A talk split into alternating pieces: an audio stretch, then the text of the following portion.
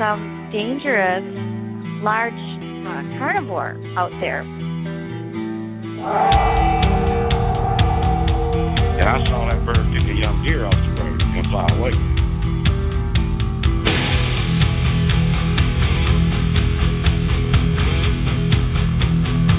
And uh, it was just about getting dark, and we started panicking, running down this ridge, not really having any clue what was throwing rocks in our vicinity, good sized rocks. And uh, I stopped long enough to get a 357 out of my backpack and look back, and that's when I saw it. I saw one.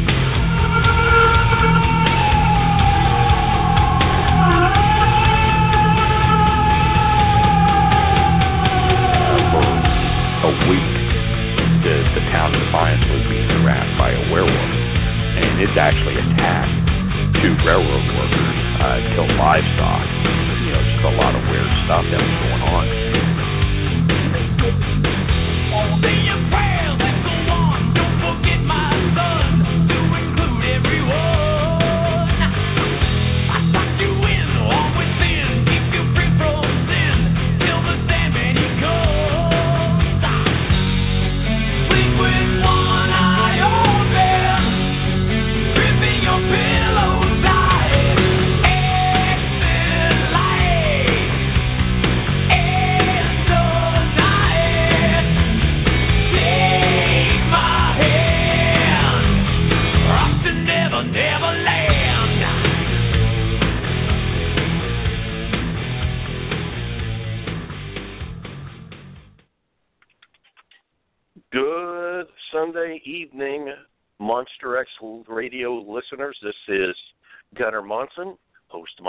Radio. I am also the founder of the Sasquatch Coffee Company.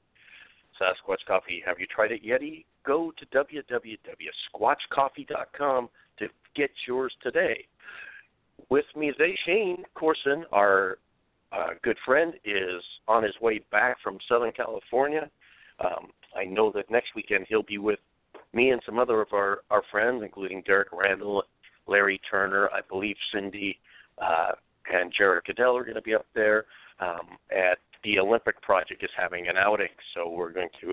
Uh, he is on his way back from San Diego, so um, I hope you drive safely and and have safe travels, uh, Shane and Summer. And with me today is our special co-host, Julie Rench. Julie, how are you today? I'm pretty good. How are you guys? I'm doing well. Um, I heard you were under the. We talked earlier, and you were under the weather a little bit. You feeling starting to feel a little bit better? Yeah, I was um about ten days worth of a cold that I couldn't shake, so starting to feel better now. So good to hear. Thank goodness. Um, I wanted to share Yeah. a little bit about uh, an event that's coming up, a brand new event down in uh, San Francisco uh, called Bigfoot Bonanza. It's uh, March 10th, 11th, and 12th this year, and uh, they've got a good lineup. Of course, uh, Cliff Barackman from Finding Bigfoot is going to be speaking. Um, Tom Yamarone is going to be down there. Kathy Strain, um, our good friend Seth Breedlove, and Craig Flipy. Uh, Craig Flipy is from uh, Portland, Oregon. Good friends with Cliff. In fact, he did uh, Bigfoot road trip with Cliff, and uh, Cliff, or uh, I got to know Craig a little bit from uh, Guy Edwards' uh, Hopsquatch event. Craig was a re- regular attendee, but Craig will be down there. Um, he's he's an independent filmmaker, and he made uh, a he has a project called Crappy Little Dreams. Go on, you can go online and Google it, and uh, he he is a crack up. So they've got a they got a, a good lineup going, and again, that's the Bigfoot Bonanza. You can find it on just Google it. It's March 10th, 11th, and 12th, um, and uh, one of the sponsors is Sasquatch Coffee. So um, to uh, support our ongoing events for Sasquatch uh, research and get-togethers. With us today is our very special guest, Thomas Steenburg. Julie, are you excited to uh, talk to Thomas I am stoked. today? Stoked. I was. I had the pleasure of uh, going out with Thomas as part of Operation Sea Monkey uh, last this last year, and uh, got to know him. I had never really spent. I I'd met him before at at uh, Todd Neiss's uh, Beachfoot event, but really hadn't spent any time with him.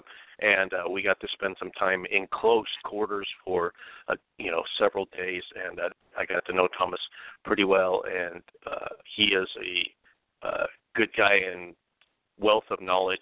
You know, he's been doing uh, Bigfoot research from since the 70s. So, uh, without further ado, let's bring our guest speaker. Well, if I can get it to work. Here we go. Hello, Thomas, how are you welcome to all? Monster X Radio.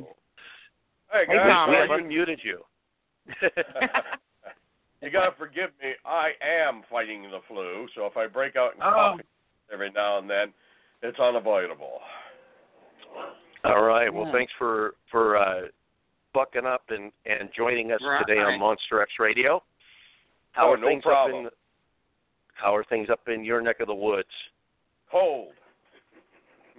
Cold. It's Hey, been going well. around. And we, when I say cold, Yeah. it's we, we're talking about the 20s and 30s. I'm I I know it gets a little colder uh, in other places. It just seems really cold here when it you know we when we see frost, we think it's really cold. Yeah, well, I, up here in the West Coast, uh, in British Columbia, we usually have mild winters, but for the last two months, we've we've been getting hit with what the rest of Canada goes through every year. It's been cold. I mean, I actually seen kids playing hockey games outside in frozen rinks around here, and I haven't seen that in eight years.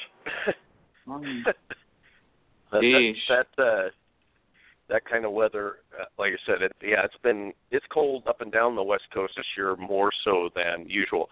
This week we're looking at uh the today's the last day i think we're going to have where we have cold weather and then they they said uh we get three days of pouring down rain and possible flooding. So um it's it's been a crazy weather winter uh doesn't keep people you know the the hardy bigfooters from getting out and and doing. Of course, Shane's been out in San Diego. Uh, he and uh, Adam Davis went out last weekend. You know, and I'm I think it was in the 60s or low 70s. So, um, They were doing I- I- research in Diego. well, there there's surprisingly some wooded areas around there, but um, they did not run into anything squatchy down there. So, well, Ah, Thomas, ah. for those, if for for anyone who might not know who you are, which you've been around, like I say, for quite some time, uh, you are uh, familiar with all the the cast and characters from the you know Mm-hmm. uh, been around forever. Uh, John Green and and uh, Peter Byrne and Rene Dahinden and and uh, Grover Krantz and all those characters. Um, tell us a little bit about yourself and and what got you into this crazy field of Bigfoot research. Well, um, uh, I'm I'm now considered one of the old guys. Um, I never, I I never imagined I'd ever hear myself being called that, but yeah, I've I've uh, I've been around since uh, oh the mid to late 1970s anyway, and um, I, I like I said when I started there was no internet or anything like that. All we basically knew is uh, what, what was written in books by the what you would call the pioneers in this field, the late John Green, the late Rene Dahinden, the late Grover Krantz, the late Robert Titmus. All these gentlemen I knew and did research with for many years, had my series of arguments with them all and disagreements, and, and at times had some great adventures and a lot of fun. And uh, and really, really took a hard, serious look at the possibility of whether or not there is a higher primate in the Pacific Northwest of the United States and Canada. And to me, well, I got started. I think when I was on your show last year, I went and told you the whole tale about how my parents got a mm-hmm. digest book and it talked about things like dinosaurs and and it had chapters on hurricanes and tornadoes. And for some reason, in the middle of the dinosaur chapter, there was a little two-page article with these blurry black and white photographs of uh, something uh, titled "The Thing in Loch Ness," and I, for some reason, that just clipped a switch in my young suggestive mind, and uh, I uh, read must have read that thing a hundred times. And uh, when I went out to try and find more information on it, I started reading about this thing in Western Canada called the Sasquatch. Uh, in the Western United States, they called it Bigfoot. And I realized in a very young age I was never ever going to move to Scotland. So uh, I started concentrating on the Sasquatch. But I think what really did it, and I think I told you guys this before, but I came down one weeknight when I should have been asleep in bed on a school night. My parents were in the darkened living room watching a movie on the old black and white TV, and and what they were watching. Uh, first, my mother didn't want me to watch it because she was afraid I have nightmares, and my father said, "No, no, no, no. Let let let the lad watch this. He's interested in this sort of thing." And so he won the argument, and I'm sure he's regretted that ever since. He uh they were watching the old that old Hammer horror film starring Peter Cushing called The Abominable Snowmen of the Himalayas. And from that moment it was Sasquatch. and it's been Sasquatch ever since. And so you're you as a young man you got a a very or young boy you got a very uh you got hooked and uh you've been what got you into serious research? I mean, a lot of people have seen, you know, the, oh, the classic movies. Schools and everything. I drove my teachers crazy with it, asking questions. And time uh, we had a choice in science class or whatever to do a project or a presentation on something, I'd do something on the Sasquatch. you know, uh, they wanted me to do something on something logical like uh, uh, the exterminate, the extinction of dinosaurs, or the the the length of the ice age, or something like that. No, I want to do something on Sasquatch, so I do it, and I usually do such a good job they'd have me present it to the other classes and things like that. Wow. So uh, I realized I was born in northern Ontario, in an area uh, in Bancroft, Ontario, and all the time I lived in Ontario, which is has just as much wilderness as British Columbia. I'd never heard of a single incident there. As far as I knew, the Sasquatch was a West Coast phenomena at the time. So when I got, I had the chance after high school, and there was never any money or anything for anything to go beyond high school. I decided to list in the Canadian Army, and I wanted to get uh, posted to the Third Battalion of the PPCLI. At that time, was stationed near Esquimalt on Vancouver Island. But the closest I could get was the 1st Battalion, which was in Calgary, Alberta, uh, which was just on the east slope of the Rocky Mountains. So that's as close as I got. So after going through battle school and a year of uh, getting yelled at by ugly sergeants and having my kit torn apart and marching so up my feet were going to fall off, blowing things up. I actually got posted to Calgary and I took one look at the Rocky Mountains and I said, you know, no one's ever built a wall between eastern BC and western Alberta. If they've been seen in eastern BC, they've got to be seen here too. So I took a, a, an ad out in the local southern Alberta press that simply said Sasquatch. Anyone who believes they've had a sighting of this creature, contact Thomas Deeming and the phone number. And I didn't expect much result, but man, my phone was ringing off the hook. And it was while in Calgary I met, I contacted and uh, and met the late Dr. Vladimir Markotic, if you recall that name. He used mm-hmm. to do a lot of work with Grover, mm-hmm. the late Grover Krantz on this subject, and they put a book together called Sasquatch and Other Unknown Hominids. And I met I met Dr. Vladimir in his office at the University of Calgary, and he kind of took me under his wing. I did the field stuff while he did the academic stuff on this subject, and and uh, we were kind of like unofficial partners while while I was still in Alberta until until he died in in in the mid 1990s. But that's basically how I really got going. Okay. Now, do you still actively take reports and and go to the site and uh, do investigations? Oh, absolutely. I've never stopped doing that. Uh, Mm-hmm. The most recent one I got, this is two years old, but I just heard about the other day, was actually forwarded to me by Cliff Barackman, who got, who uh, someone contacted from Eastern BC to tell about a sighting he and his family allegedly had in in the BC side of the Rocky Mountains two years ago. Uh, I've been Hmm. trying to contact him. Um, the most recent one in this area that I'm aware of is just not too far from the Agassiz Harrison Hot Springs area. But you know, the reports continue to come in. Some years are busy, some years are not so busy. It tends to vary quite considerably. Okay. Now, do you um, is there any specific season that you receive the most reports in as a pattern, or is that varied also? One of the first things I've noticed after I don't know how long I've been in this now, 38, 37 years, there is no patterns. Hmm. Every time we think we have a pattern, something goes out of the water. Uh, to me, patterns there there are none. You could get a sighting now as well as any time of the year, as far as I'm concerned. Uh, but to me, according to my stats, uh, which contradicts most other people's stats, the best time to see a Sasquatch would be in the high summer months.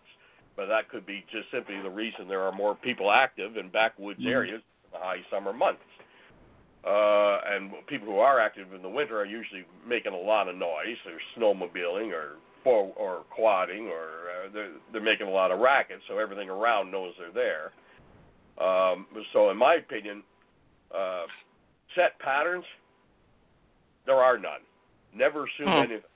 You could see a Sasquatch anytime, any any time of the year, any time of the day or night. That's well, not helpful. have you re- received any reports? yeah. Have you received any reports of any sightings that are like very close to um, a city or a town before? Oh yes, oh yes. So Okay. you found a number just in the outskirts here. I mean, I can walk to the closest one to my door. It's just down the road Is that here, right? here by Hatzic Lake. Ah. Yeah, we- we get reports all around here. Uh, you you drive in British Columbia. You you as soon as you leave the cities or the towns and you're in wilderness, you're in Sasquatch country. Hmm. There may be long periods of time where nobody sees anything, then all of a sudden, for a period of a week or several days, several people come forward and and they will stop almost as soon as they had started, almost as though uh, a creature was around, hung around for a bit, went about its business, and then moved on. Hmm. hmm And, and That's that kind of interesting. scenario repeats itself over and over and over again. Well, see, a lot of people think that um, these things would only be found in very remote regions where, you know, it's like mountainous or, um, well, the Pacific Northwest, for example. For many years, people thought that was the only place that they would be found. Um, but you know, where I'm at, not far from me, 20 minutes from me, is where that gentleman had uh, has one that comes on his property every once in a while. You know he allegedly has seen it three times. So, you know, to me, I'm like, well, that's that's very possible given the rural area that he's in. It's just um, a lot of people don't still don't understand that. I don't think, and they may have seen or heard something um, that that could have been possibly well been related to you know something unusual, and they may not even realize it because they don't, you know, Well, attribute you- it to that. you know, in my opinion, in my opinion, the Sasquatch is a creature, and this is, of course, assuming that the animal does indeed exist. Right. In my opinion, the Sasquatch is a creature of the deep wilderness areas. Now, you look at my map, my pin maps, and everything here in my study, you'll see almost every pin is along a roadside, a riverbank, a lake shore. In other words, where there are people to see them, and let alone Mhm. uh, let alone people to report them. Yet there's vast areas of green on this map that don't have a single pin in it, But that's not because there's no Sasquatch there. That's because there's no one there to see it, let alone report it. Right. Sighting It takes two two things not- to have a, a Sasquatch sighting. It takes a Sasquatch and a people. Yes. Right. Sightings occur more often than not when they come near people rather than the other way around. Hmm. True that. Yeah, yeah, yeah. You, the- see, one wanders through someone's backyard who happens to be living out in the outskirts of town, and his property backs onto a forest reserve or whatever. I mean, uh, or it crosses the road late at night with only a few homes on it. There's even been cases of them walking right into towns and usually disappear before anyone has any position to do anything about it. But that's not surprising. We get people in downtown Vancouver waking up in the morning to find black bears marauding through their garbage or mountain lions in their back porch. They're wondering Right. what happened dog, and they see that a, a wolverine took it during the night or something like that on the on the security camera. I Oh. mean, uh, that kind of thing happens all the time. The Sasquatch is no different than anything else. When they come near people, that's when most often sightings occur. Yeah. Now, right, and you, we or um, or when we or when we happen to be out in areas where they frequent. I mean, that's the other right. the Well, other scenario. They either come come yeah. They're Yeah, it, yeah, it's yeah. not easy to make a Sasquatch uh, uh, sighting happen. It's it well, just happens. people- You know, it's a, it's a chance thing. majority of the population are not going out to try to see a Sasquatch. But the vast majority of the Exactly. sighting reports are by people who had no intention of trying to see a Sasquatch. Mhm. They're just people going on about their business, and they just happen to be at the right place at the right time, or the wrong place at the wrong time, depending upon how you look at it when Right. they encounter one. And they just see the unbelievable for a few moments before it disappears, and they're usually left standing there with a rather babbling look on their face, wondering what the hell that was they just saw. And then in, in Mhm. most, especially still here in Canada, they they'll tell one or two friends about it or family members. They're told they're crazy, so they decide to keep quiet about it. Right. It's been the same scenario since the beginning of since the beginning of the mystery when the word Sasquatch was first coined in the 1920s. In the United Well, I States, go ahead. Go ahead, Gunnar. Oh, okay. Well, ahead, I know that um, a lot of most of the sightings are actually reported while people are in a car driving. Oh yes, but you ask your average person, uh, your average big town dweller or city dweller, has he ever seen a deer? He'll probably say yes. You ask him what were the circumstances of the sighting of the deer. Nine times out of ten, he saw it on the roadside or crossing a road while he was driving in his car. Mm-hmm. Right? So it's it's it's just the simple fact that when you're driving on, on lonely highways, going through wilderness areas, the odds are greatly increased that you- you're going to be at the right place at the right time to encounter something like this. More likely than you are uh, sitting in your apartment building in downtown Manhattan. right, right. Well, that depends on who you ask. I know yeah, some people that true. claim That's true.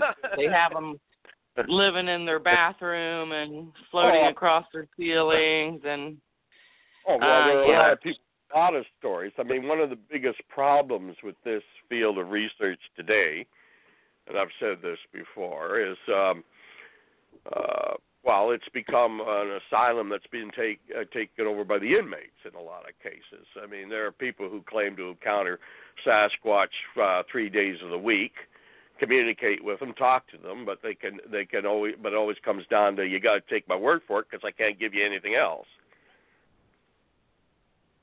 right, Exactly. right. Yeah, and uh, and you know, and on the unfortunate side effect with things like television shows like Finding Bigfoot, and believe me, there are shows out there now that make Finding Bigfoot look like Smithsonian special.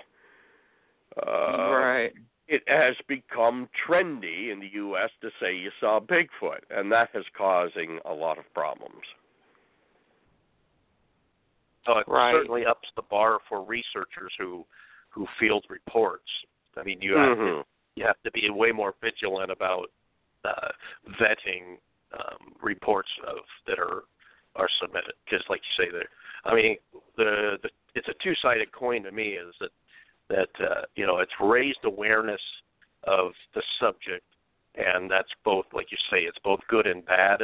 Um, there's a lot more opportunity for for fake reports and hoaxing to go on, and um, as well on the other side, it has also kind of opened the door for people that that have had encounters and never really felt comfortable telling anybody about it, but uh, because it's kind of more become more mainstream, um, it's allowed some encounters that never had been shared before uh, to come out of the woodwork. Have you experienced that side of the coin too? Oh yes, I mean, like you said, the internet and everything. It's been a great tool in some ways, and it's been a pain in the butt in others. But a lot of I hear Yeah. you.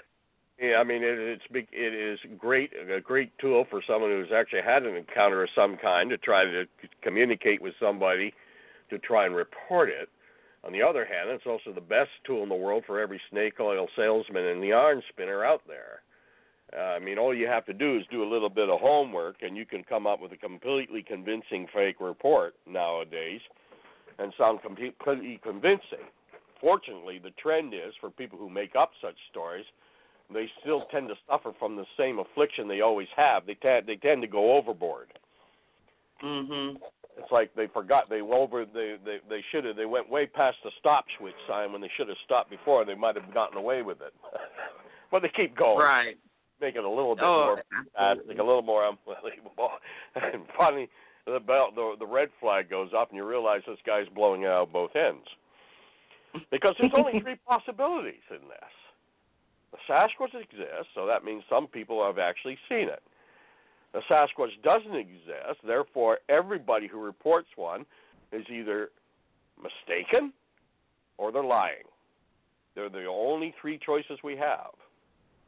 And I, you, you, I'm sure you've realized, and most of your inter- uh, your audience have realized this now, that I'm definitely in the zoological camp. I do not associate Sasquatch with UFOs, interdimensional shape shifting, uh, giving out love vibes to the top of mountains to Kalani or anything like that. I, I don't. Oh, uh, I don't. I'm not hitting any of those camps. To me, that's all a lot of nonsense. So, if the Sasquatch Yeah. it exists, it's a flesh and blood primate, and it's been here. It always has been here, and it's still thriving. Totally agree with that. Hmm. Well, now listen, I have a question, Thomas, for you from the chat room. Um, somebody was wanting to know: do- Do you investigate or have you had any um, reports from the Kamloops, Salmon Arm, or Revelstoke areas of BC? Yes. Yes, Yes. all three, or All three. wow. Yeah, and when was much. the latest? Most recent one was a couple years ago near Salmon Arm. A truck driver reported he almost hit one when he was driving east with a with a 18 wheel 18 wheeler. Uh, he thought he was he thought some crazy tall guy in a fur coat had crossed the road in front of him, and then he realized he's wearing a skin tight fur suit. He was able to watch the thing before it disappeared uh, off the trees on the right hand side. That was just a couple of years ago. Hmm. Yeah, I'd have to look back at my files to give you details, but yeah, in all those areas there have been encounters, and yes, and there've been reports, and yes, I've looked into uh, a number of them in all all those areas. Oh, okay. That's very interesting. hmm Now, what? eh, How far will you go for a report? I mean, Oh, how far well, have you gone as far as travel time? Oh well, when I had a lot more money, uh, uh,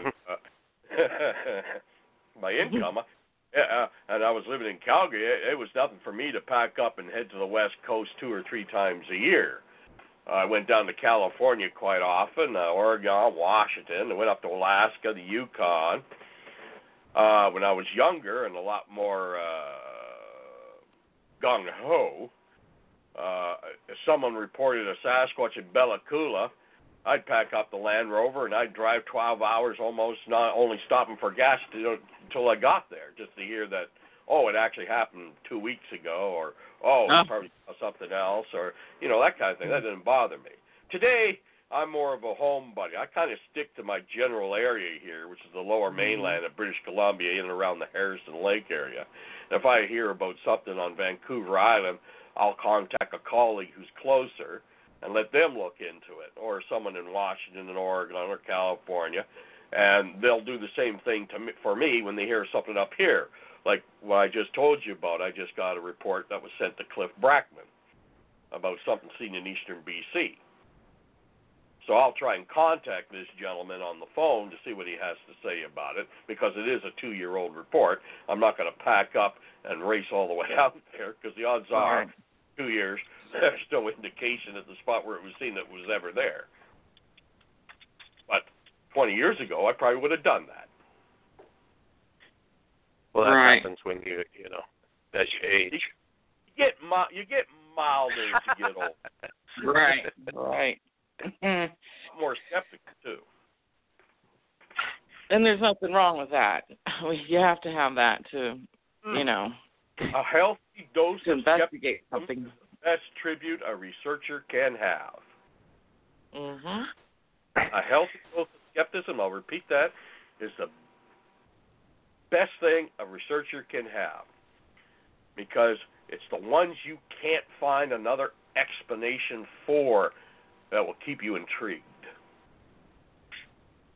Right. That's true. Is that, yeah, there's you you got to run them through the the filter, and and the best right now that we we get is that um, it isn't it falls into the interesting file because you know uh, fo- short of a body we're we're not proving it. You know, there's lots of fuzzy photos and and orange Mhm. uh, orange is the new is the new black circle on on Facebook of pictures. You know, where people, if you have to circle it, it's probably not going to prove Bigfoot exists. Oh no! No.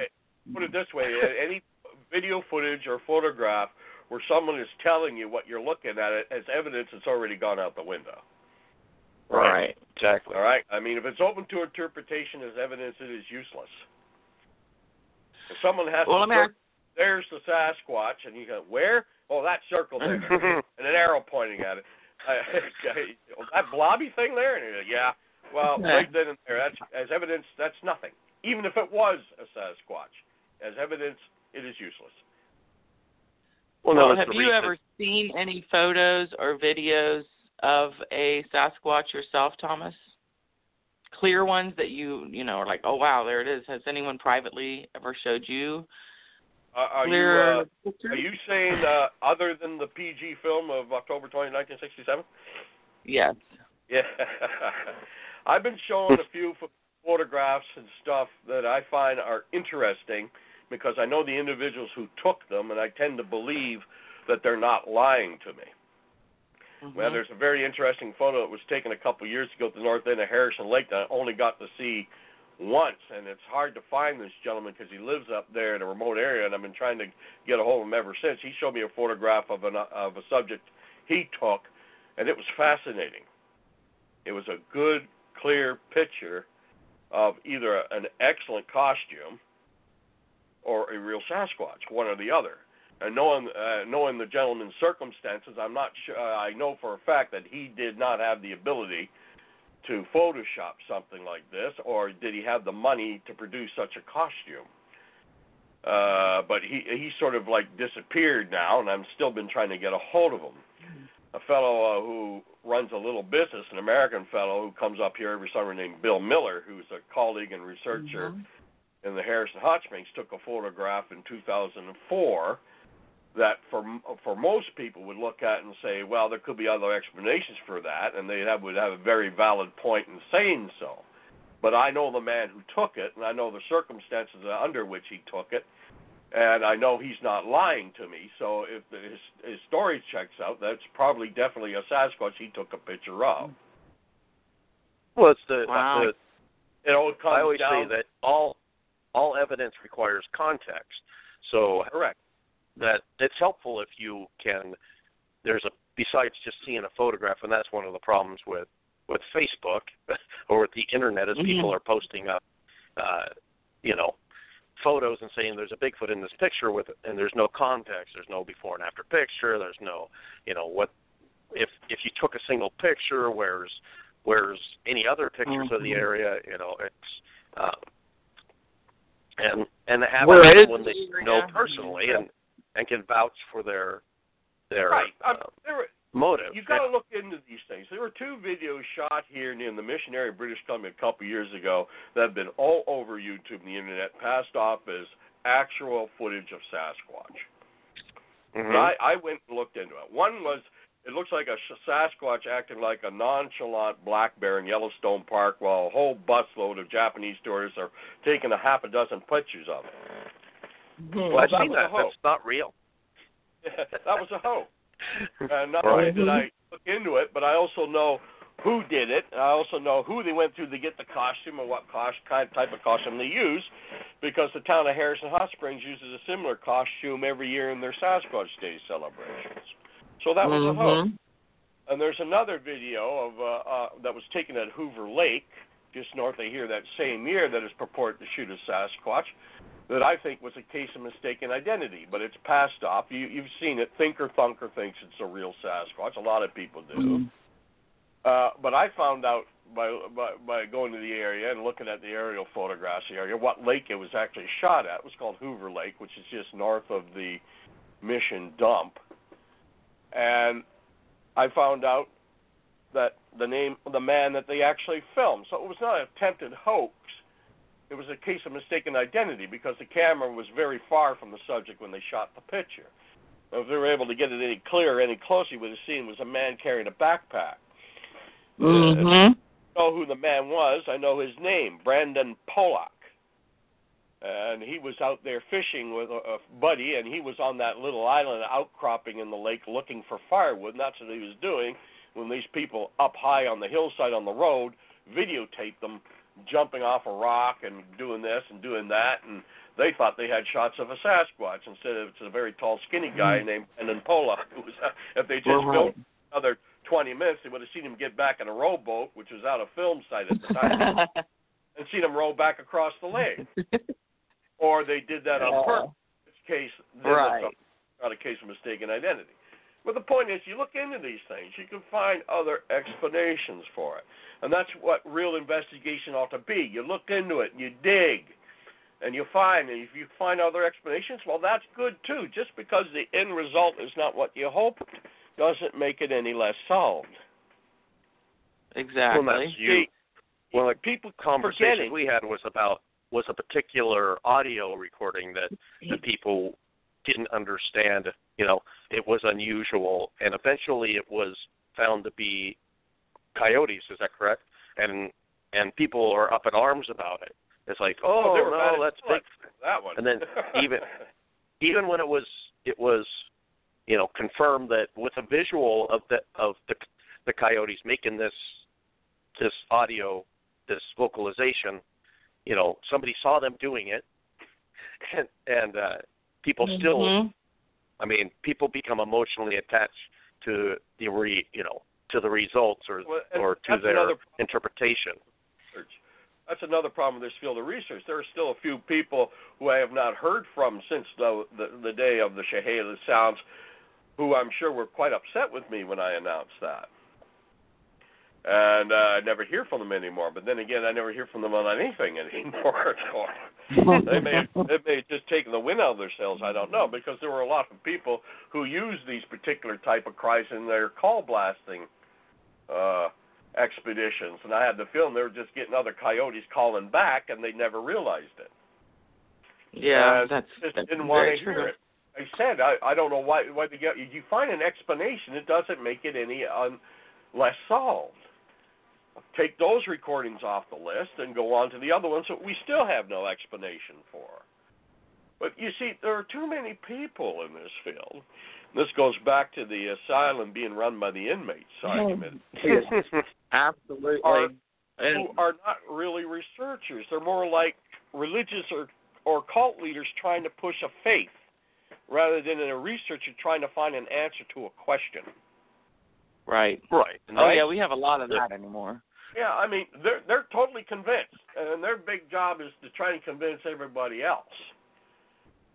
But if you want, if you're a real researcher, you have to face the possibility that in the end you could turn out to be wrong. It is still Right. possible that the Sasquatch and everything about the Sasquatch is just a great piece of Western Canadian mythology and folklore, or North American mythology and folklore if you include the United States and Bigfoot in all of this. It could turn out to be that way. That doesn't make it any less more valuable to look into and research and study. But you have to accept the possibility that's what it may turn out to be in the end. I don't believe that. I still think the animal is real, but I'm willing to be, to be convinced I'm wrong if the evidence eventually convinces me of that. Uh, Right, but a lot the of thing people is, is that we they're none of us have they're, proven they're, it. They're like they're like the uh, Roman Catholic Church. They'll bury it in the vaults of the of the of the church and hope no one ever sees it. the point is we we Right. have not none of us none no one who calls themselves a Bigfoot researcher has come forth with conclusive evidence that proves that this animal uh, is, exists. So Well, until everything is up in the air, until that until that is done. I mean, Yeah, any you- Oh, you know, I've had a lot of I've I spent a lot of time in the woods and I've heard a lot of weird things and we've processed, you know, we've collected copious amounts of of audio stuff and and and look at it through sonic visualizer and and we put some there's things that we have recorded that we that don't match up with any known animal. So, Right. You'll and I've had some weird stuff happen. I you know what oh what I I've- think was a rock thrown in our in our direction, and but I I didn't see what how the rock got from point A to B, and so you'll never hear me say that Bigfoot did this or big until I see Bigfoot, you know, and uh, do one of these things or make a vocalization. And there's a lot of of well, good. uh, That kind people of that speak in definitive terms. That kind of Mhm. attitude makes you a good researcher because that's what you need to have. If you're willing to, you just down Bigfoot had to have done it because there's no other explanation. How many times have I heard people say, "Well, there was nobody else within miles around of me"? Well, how the hell do you know that? Were you monitoring every hiking trail and Forest Service road that came into that area that day? How do you know there were no people around? I mean, that's crazy. if- oh, no yeah. one's ever been there. No one has ever ever been there. How do you know that? You're there. Right. It's always funny. To, Good it's always point, right. surprising to me when I when I'm out somewhere and I think I'm really remote, and then I find a beer can. You know, I'm like, okay, Yeah. there's, you know, I mean, there's somebody's been here at some point. We right. people, hu- humans are not very good at not leaving sign that they've been in an area. Yeah. I mean, I had, I had, I took a lot of heat for. I have a, uh blog site, uh, which I did a, a few video presentations on um, on certain subjects of this research, and I did one on shelters and nests. Oh yeah. And I, you know, there's no evidence ever been found that Sasquatch has anything to do with this stuff. This is just another one of those tales uh, through time and retelling over and over and over again. It's taken on a life of its own, and it never should have. You know, and people are sending me these bills. Well, how, what explanation do you have for this one? I mean, uh, I mean, we found no signs. There was one old boot around, but we found found no signs of people. So a Sasquatch had have. Did you find any evidence of Sasquatch? Well, no. Well, what did you find? You found evidence of people. The boot. there. you know, that's that's that's pretty good proof that there were some people around there at some time in the past. Exactly. You know, Right. I mean, no, it, it's just they they they a total total. I don't know. Some people um, in this field, common sense goes by the wayside because they want something to happen so badly. You know, well, there's I, I think that's true. trend. There is a lot of of that. Is you spend people are emotionally invested in the the result. They think that you know they believe that you start out with the premise that they I believe Sasquatch exists and I'm going to prove it. I'm going to bring back proof, and people. I I think that happens. People will, you know, um, go out looking for Bigfoot and and they do it enough that they get frustrated when they don't find anything that they could, you know, and like I said, there's I found impression that looked like foots in the woods, but didn't see Bigfoot do it. Didn't you know it? It. Do I? I think that I, I think that there are these animals exist, and I think that they're. I agree with you that they're biological entities. That you know it's an animal. We're dealing with an animal, um, how you know how intelligent an animal it seems to be a really intelligent an- animal, smarter than a deer probably, you know, smarter than a, uh, other known animals in the woods. But um, I watched a movie last night that that featured a a uh, Kodiak bear in it from back in the 90s called The Edge with uh, uh, Anthony Hopkins in it, and this Mhm. bear tracked them, you know, and it and to me in the in the movie the bear w- showed a lot of intelligence. Um, well, it's surprising, and we're but we're talking about something that is a primate that probably is smarter than any other animal in the woods, and and is has is we're talking about an animal that probably has the lowest population of any animal in the woods. So That movie so it's not called- surprising that it's not Mhm. not more True. prevalently, you know. That movie was uh, called The Edge, and it was Right. filmed in around Banff, Alberta, which is an area that I spent a lot of time in when I was on the Alberta side of the Rocky Mountains looking for Sasquatch evidence. That was a great movie. I love that movie. yeah, it was good.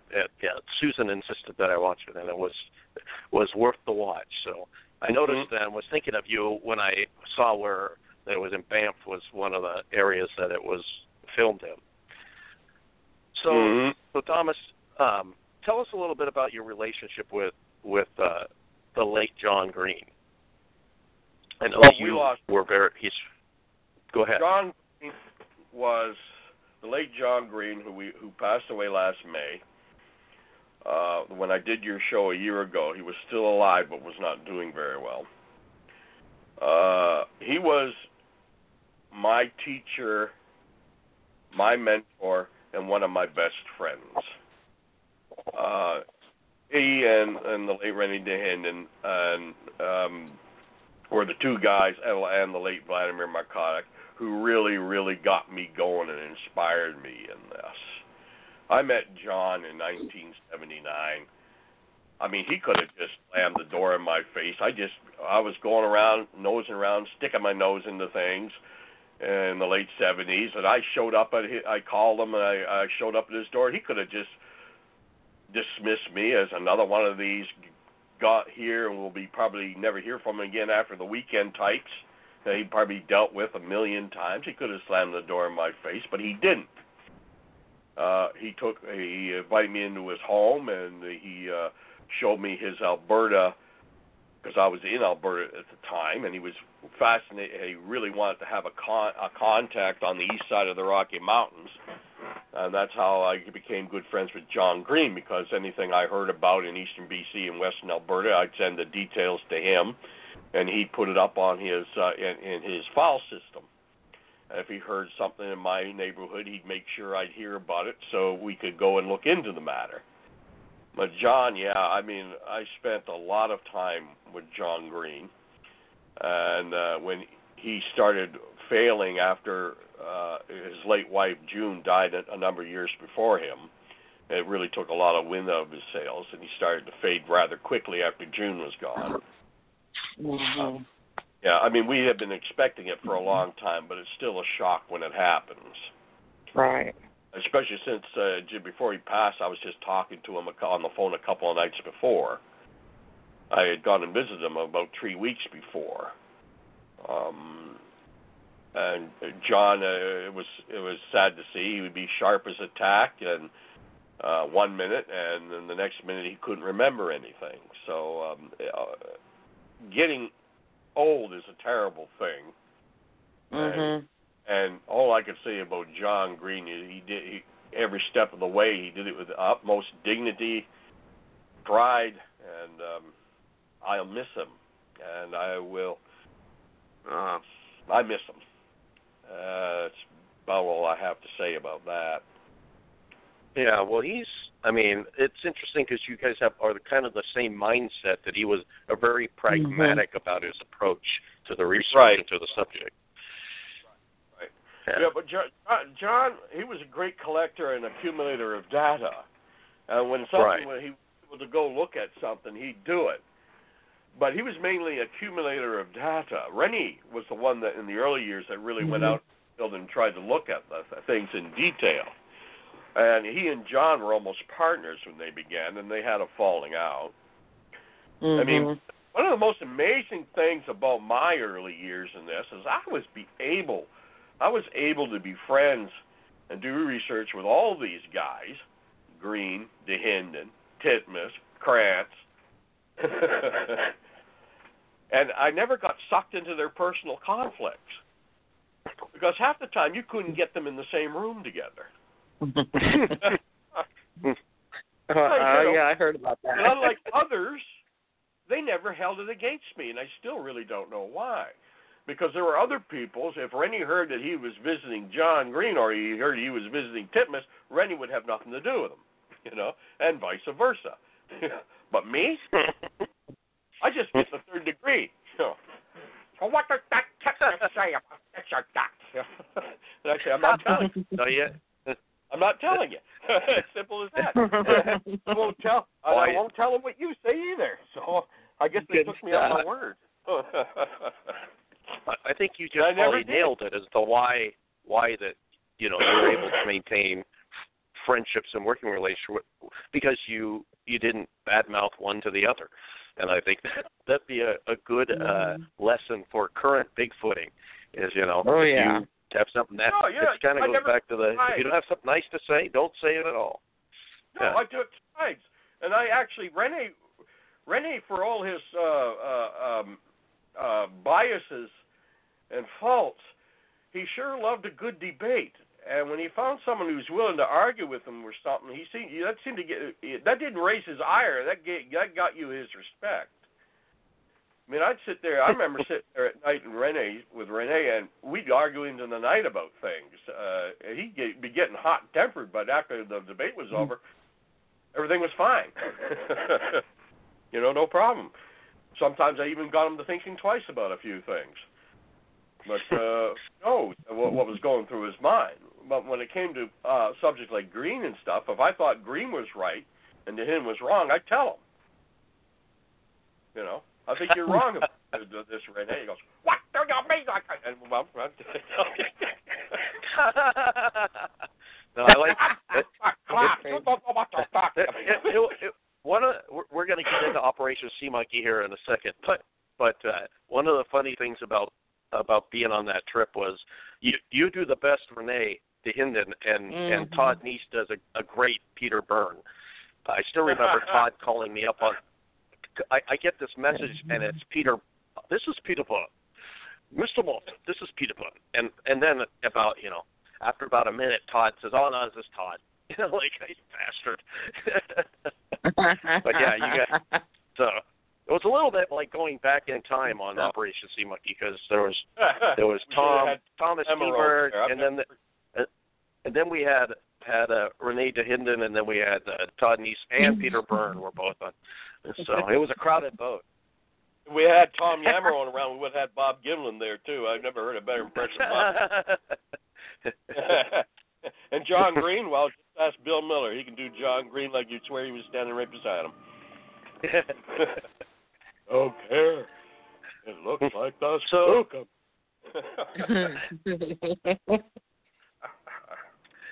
Good stuff. oh, you gotta forgive me. A train's going by and I keep coughing all the time. Oh, that's all right. Fine. Let me um, get one more question in here from the chat room before we um, get onto the Operation Sea Monkey. Um, I have a person wanting to know, Thomas, what your opinion is of the Freeman footage. Which one? Um, probably. They didn't say which one, but I'm I'm thinking probably the one where he's down by the water edge and he's looking at the footprints, and then he goes up. Yeah. Yeah, there it is. That one. I'm going to say this bluntly and to the point. I really like. I knew Paul Freeman. He was a hell of a nice guy. Take a shirt off his back for you. And I defended Paul Freeman a lot longer than I should have. I believe Paul Freeman gained prominence in this field in 1980-81 when he was working as a watershed ranger in in Washington State there in the Blue Mountains when when he had his first alleged Sasquatch encounter. I thought and I was totally convinced that Paul, Paul Freeman was telling me the truth. I fell for it. But Rene kept telling me, go talk to Auden, go talk to Auden, talk to this guy, talk to the, you'll find out things. And I did. I researched. I studied. I learned. I went with the facts. And I have to say now, Paul Freeman, in my opinion, was a prime example of what I politely refer to as Ivan Marks syndrome. What, Mhm. what do you mean by that? Somebody who may have had an encounter at one time and was the center of attention, and when that attention dies down, this individual feels that the attention is more important than the the subject itself. So they do what they can to remain the center of attention. Well, and some people Hoping that refer come to across currently. real Re- go, time. go ahead. In answer to your question about the Freeman footage, and I assume it's the one where he goes, "Oh, there he goes." Yeah, Right. there he goes now. run. What a coincidence. That one. In my opinion, that is a attempted hoax on Freeman's part.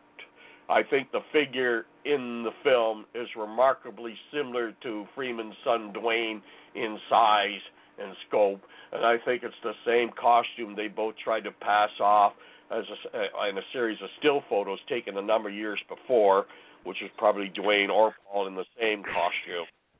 I mean, this is like about the third or fourth time Freeman came forward with alleged footage of Sasquatch. And quite frankly, it got to the point where, like I said, a hell of a nice guy. I could talk to him for hours, and I did. And it got to the point, the last time I saw Paul Freeman before he died in 2001 was down in Seattle in a coffee shop. I walked up and he said, "You're not going to grill me again, are you, Thomas?" I said, "You bet I am." He said, "Oh darn." and, and I did, like I said. Paul Freeman was a hell of a nice guy. He uh, may have had a, a true track finding at one point or another, but the vast majority of the stuff he produced over the years, in my opinion, was a result of what I refer to as Ivan Mark syndrome. Paul Freeman trying to keep himself in the limelight and the center of attention. Well, Well, I- some I people can have- believe that have because referred that to- happens a lot. Yeah. Yeah, and that's Uh, in my I mean, uh, answer to You- your the fellow who asked the question is referring to the there he goes footage. I think that is a hoax. so the Okay. I mean, you could you could say the person that then uh, Mm-hmm. mentioned in that same kind of context is that Yeah, he probably that's had what I was some thinking about. Everything Activity. Todd and come out with is a hoax. Yeah. yeah. Well, I there have- was some. He may have had some no- Bigfoot stuff happen to him, but but the stuff yeah, uh, there's some stuff that's pretty obviously not. Um, Right. but it's interesting. Oh. Yeah. What's the difference between Todd Standing and so many other hoaxes is Todd Standing has money to burn and spend on his hoaxing. Mhm. and he's able to do a better job of it. I mean, when someone comes out with these amazing stories over and over and over again, it doesn't take much lo- long for the red flags to go off and the common sense switch to hit. I mean, you just listen to the circumstances around Todd Standing's encounters; they're unbelievable. I crawled five miles up along a creek Right. and this whole wall into the land. Uh, I mean, come on, come on, give me a Yeah. break, No, that okay? But but Okay, Mr. there's JTF. there's some people that think that some of the Yeah. early thing that he had something happen that that he tried to en- that was then later embellished for the same reason for keeping attention. I've seen paperwork that shows that Todd Standing in uh, in the early part of just the late '90s and just after the year 2000 was trying to get financing for a uh, a movie project he was interested in called Sylvanic, which was supposed to be the Mhm. usual Right, horror exactly. film, bunch of teenagers with girls with big breasts getting killed by something in the woods. you know, Bigfoot movie. and just got caught up. He was renting theaters in the Edmonton area and stuff. John Green's family went and checked out wasn't one of his presentations. They said he was charging thirty dollars for people to come in and see these flippets a three second clips of something moving in the trees. You know, it was I remember that. yeah, it was Yep. absolutely ridiculous. So no, um, in my opinion, and Todd Standing was basically the area he was concentrating on is an area where I spent 20 years doing research in the area of Pierre Lougheed Park in Kananaskis country of Alberta. And I got to tell you, there's no place there called Sylvanic. It doesn't exist.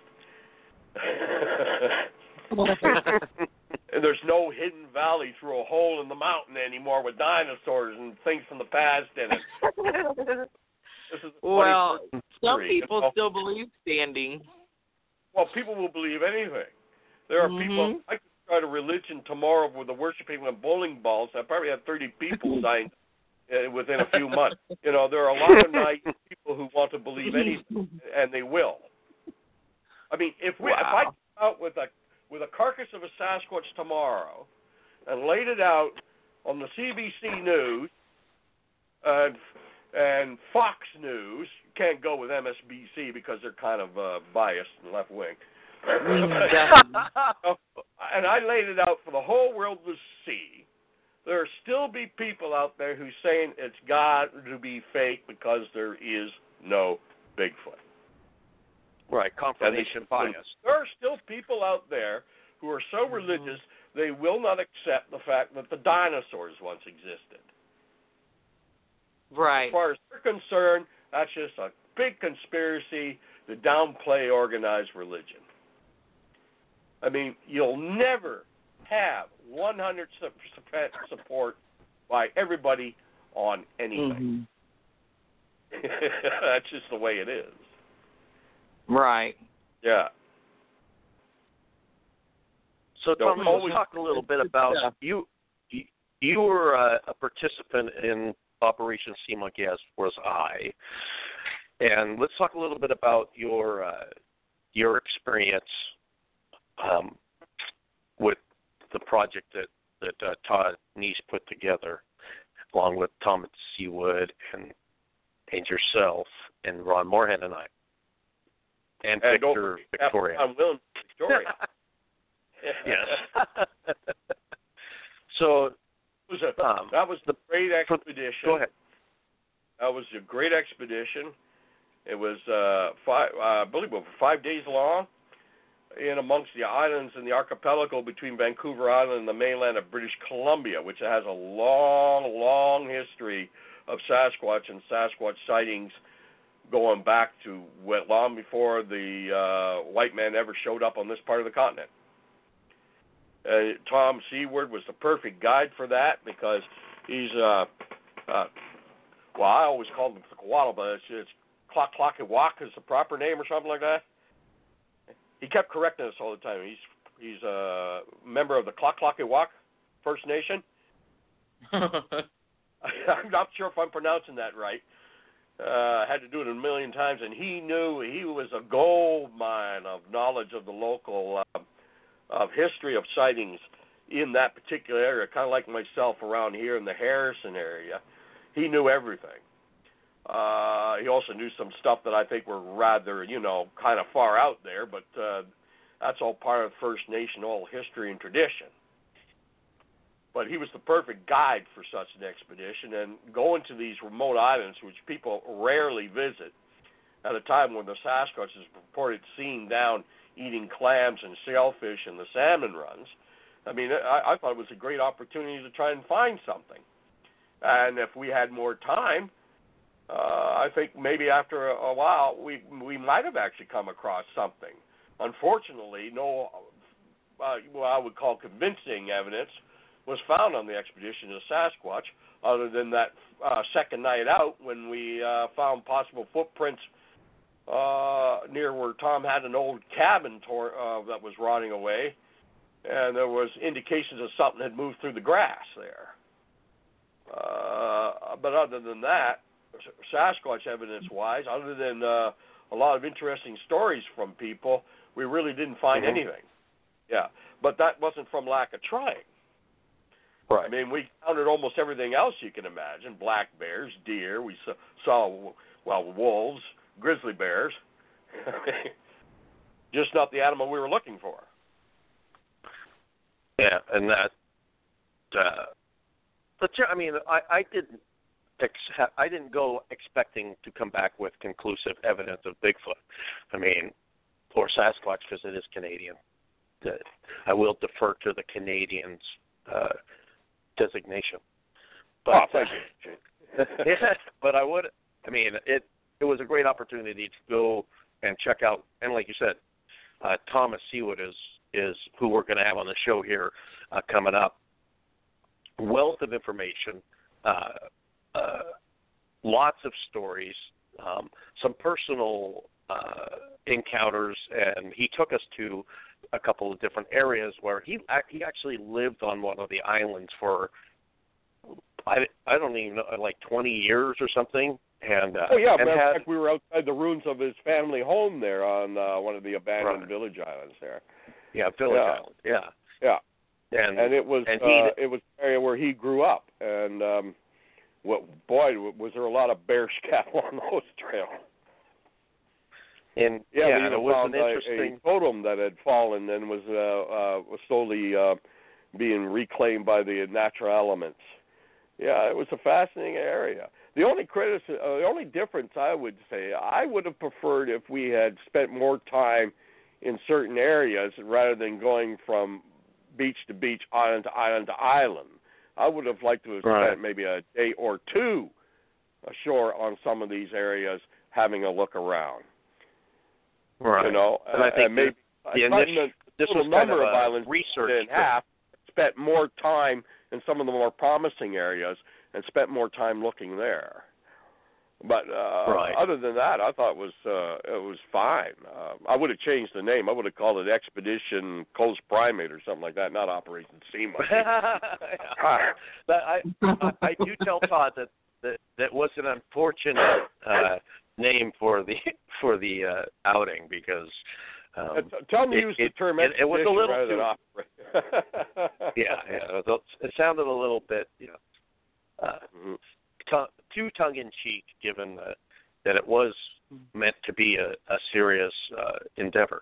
And um, so what was the most like you said tell tell us about the because I I actually was not on the uh, excursion to the island when when the um, when you went with with uh, Victoria and Todd and and I think Ron and and had you guys had some weird weird uh Well, found was, the most uh, compelling I don't know. There was something that just in the. It was our second night out. Remember the first night we spent sc- sculling the shores with, in the zodiacs with the uh, uh, uh, night vision and the flares Right. a- a- and the sound amplification devices. And basically, the biggest sound we heard was a barred owl. But um, the second night out, that's when we saw the first black bear. Remember, in the mist before it got dark Right. and we had gone ashore to place uh, uh, Todd's um, ground sensor he has, which is uh, sort of a sensor device, like I think like dates back from the U.S. military to the time of the Vietnam War, where they put this wire cable in the ground, and it is so sensitive that if you walk or stop the ground a hundred yards from it, it picks it up and we were putting that down and and we there was just something about the atmosphere that night and with those foot uh, or what appeared to be footmarks in the grass that was fascinating and and, and Victoria was actually uh, um getting rather nervous. She was she, she I don't know how many times she said let's get the hell out of here. Let's get the hell out of here. Let's get the hell out of here. And said, no no relax relax. We'll put them out. So Todd and I were put, deploying the sensors and the cameras. It's heading back. Todd told me uh, almost back at the Zodiac at the beach. Todd told me st- stomp the ground. I did, and sure enough, the sensors picked it up, and we had the and we had the receiving end. It was a walkie-talkie, and anytime something would activate that sensor, we could even hear it on the boat. Then we knew something was there.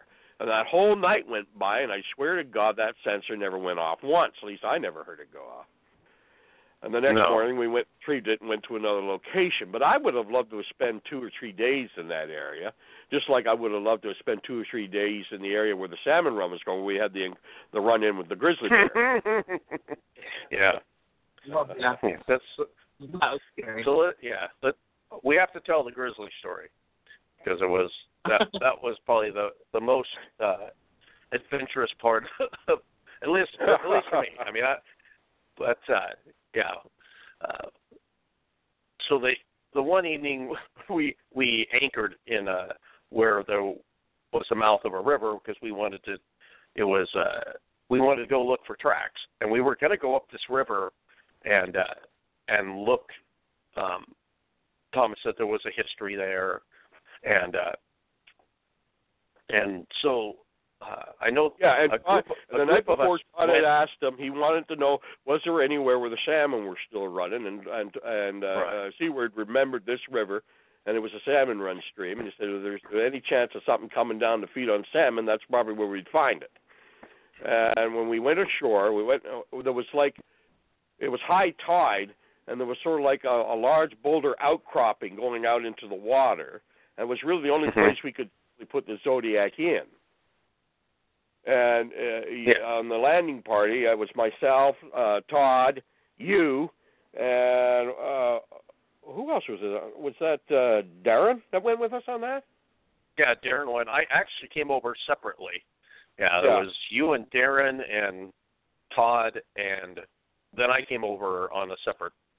Right. There was in a separate four boat. of us on there. We, uh, Mhm. Todd had uh, Tom Stewart's shotgun.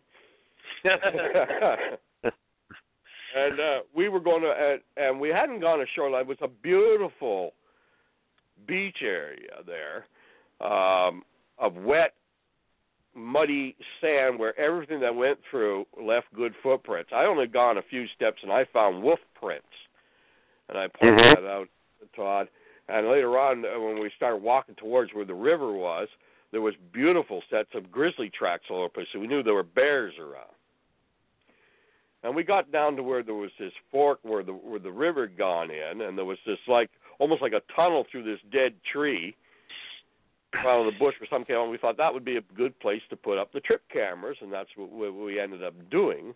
And while we were doing that, as I recall the scenario here, uh, a message came on the radio, Captain, uh, Captain Mhm. Williams, his usual nonchalant way. How you all doing? yeah, fine. Who's got the shotgun? I said, well, uh, uh, I think Todd, Todd's got the gun, and Todd said, yeah, I got it. You might want to load it. oh my. oh. Why? I think it was, well, you know that black bear we told you about earlier? It's actually a grizzly, and it's coming your way. Oh wow. And it was just on the other side of this rocky outcropping where we had landed. So it was basically closer to where we had to go to get picked up than we were. And that rocky outcropping was high enough that we couldn't see the bear. So was it Hmm. two from the outcropping? Was it ten feet from there? Where the hell was it? so you know, uh, and I, I, and that's when Sewid or not Sewid, but uh, Todd Neiss tried to load the shotgun because he thought it was loaded to begin with, and it turned out them extra shells were the main shells. they were so rust covered that like he had trouble getting them in the breech. I think he was getting a little PO because I could hear him cursing. He's like, God, trying to load this stuff. As a matter of fact, I think you were with me, and we were setting up the cameras. yeah, we, we continued to Carry do our, on doing we, our we, job anyway, even though the bear's right. coming. We're going to set up the cameras Yeah. anyway. So I was tying the camera up above the tunnel and stuff like that, and we were looking at Todd, and I. We know Todd's wrestling with a shotgun, and he's kind of pointing in our direction when he's doing it. and I yelled, oh, I said, Todd! you know, he goes, what? He goes, what? I said, point it that way. I go, oh, oh, yeah, sorry about that. Yeah, no, I, and I was looking, I was was looking at the direction that supposed, you know, that of the the report there was Yeah, a, a grizzly on one side there, of this okay, not us. yeah. So we get it down there, and we're all doing it. And we decided, well, we were kind of debating, well, should we try and cross the river to get some more distance between us and the bear, or what should we do? And we could see Sewid in the Zodiac. He was kind of like, apparently he was yelling Yelling. at the Yeah. bear, you know, or, or cursing the bear or something. Or he got the, oh yeah, you're trying you're trying to pee off the bear. Okay. Yeah. What he's trying to do is try to get it to go away in his in his clock clocky walk language or something like that. So we all decided, oh well, let's just boys. I remember saying to the group, boys, bears around here in British Columbia are as common as rabbits. Don't let it worry you. Let's head. Let's just head right back to where the, where the jetty is, and we'll make noise. The bear acts Mm. normally. It should hopefully go away. And um, uh, I, I did notice you tried to keep us between uh, you and the bear. Uh, you and the bear. I, well, you know. Yeah, Uh, no, yeah. I, I did and, know. you know, I, uh, I did. I think someone had a little foghorn or something was blowing it off. uh, And, yeah, I did. Yeah. yeah. yeah. Uh, uh, for some reason, I, I I just started singing the bare necessities from the Jungle Book. Yeah. the bare necessities. Those bear. All right, and we're going. We're just walking right back towards the bear, and I guess oh the bear. man. I guess the we bear never, eventually. we never said, hey, did this see him. is kind of weird. This is kind of weird. These Yeah. people are nuts.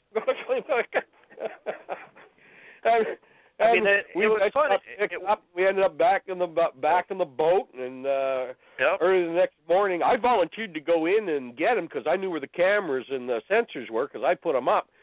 But uh Ron Morehead didn't get a chance to go in with the shore party the night before, so he he wanted to go, and apparently he went in and he got almost up to his crotch in the mud, and they had to pull him out. yeah. But when we were Wow. Yeah, if you wanted, cameras, if you went the too, fashion if you went when we too were close to the cameras, to the water, yeah. Yeah. If you Oh, went too wow. wa- close to the water, it was very, very uh soft, and and Ron got in and was sunk into the mud. So um Tom Thomas Sewid went in and tried to pull him out, and he had to take his boots off to to get out. And and Ron Ron was able to get out eventually. Everybody Yeah. got back safe.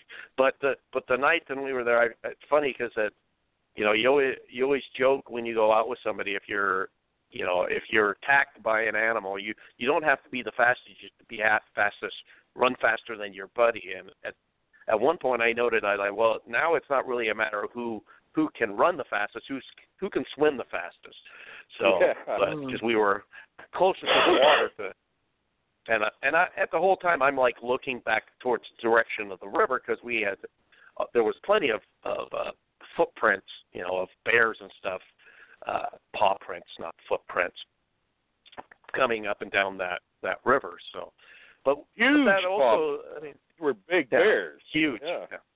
Yeah. Yeah. So we never did see the one that was on the beach with us, and uh, that Mm. that did cancel because we were going to have dinner on the beach, and that's why Ron Ron was one of the people that helped cook. He's a used to own restaurants, so he stayed on the boat and where they were getting stuff ready to.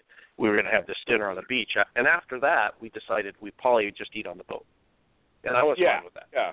I mean, there were bear prints all over the place. There were obviously a lot, and there were obviously grizzly prints. There were a lot of grizzlies. These are big. Matter of fact, when we Yeah. were pulling away uh, the next day after everything was recovered and everything, there was a huge right. Yeah. river where we were, and he was twice Yep. the size apparently as the one that was uh, that we saw the night before. But the interesting thing was, it was only like about an hour from the time we we went got back on the Zodiac back to the main ship, and dark.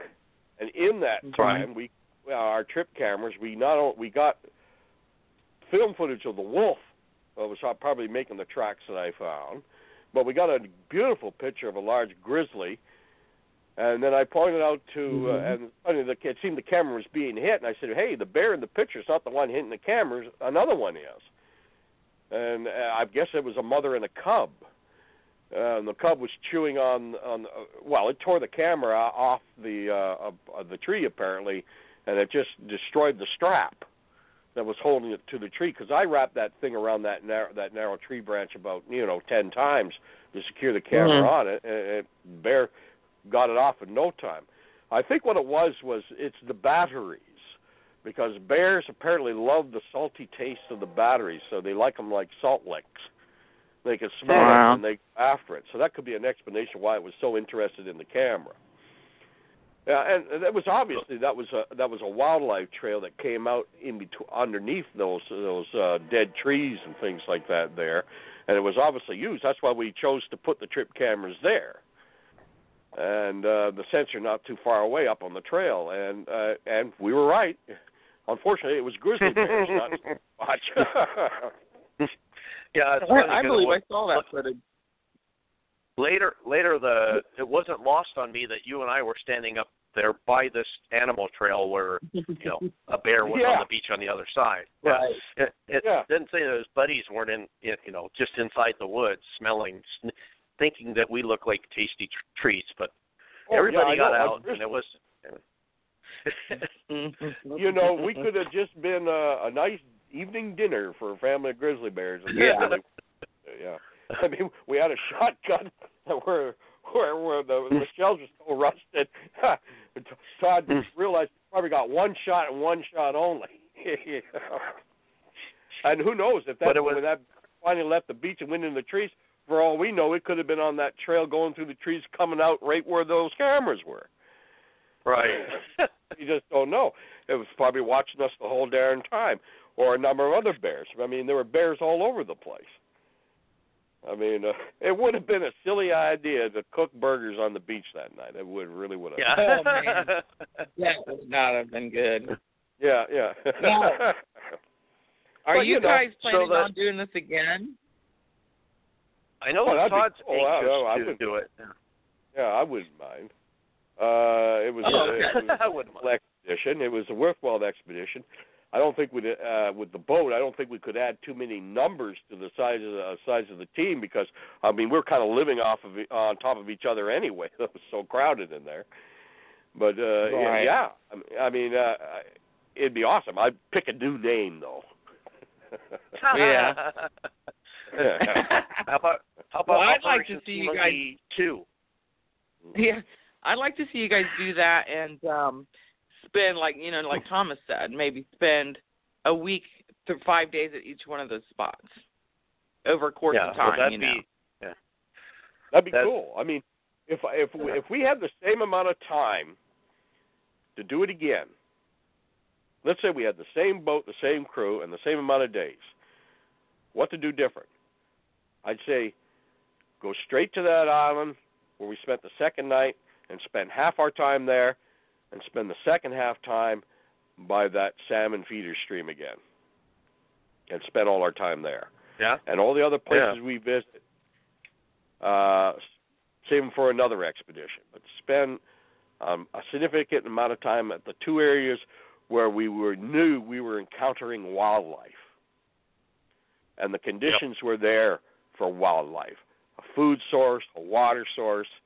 And of course, we have a long history of sightings. I mean, what I'm not saying there was probably Sasquatch in around where all those grizzlies were, but the area around there, I, of all the beaches we visited, that was the best place to find tracks.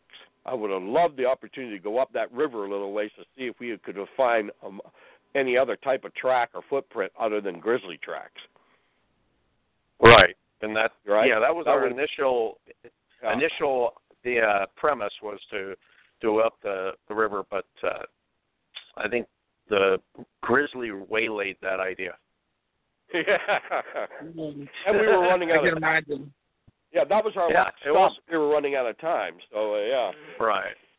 yeah. And, the idea uh, was, this was actually a, a kind of a um, scouting mission, if you would. It was it, Right, was right. the idea was to go look at these different areas that that had, uh, and I I always thought that I thought I think was was under the impression that it would be one of uh, you know a series of of expeditions into the Mhm. area. I know that Todd Todd's I mean one of the things that was cool about it was that Todd Neiss uh, lives on a uh, a boat. It isn't a big yacht, as some people put out there when he was doing fundraising for Operation Sea Monkey. Right. Oh, he owns a oh he owns a yacht, and he's and he wants to raise money.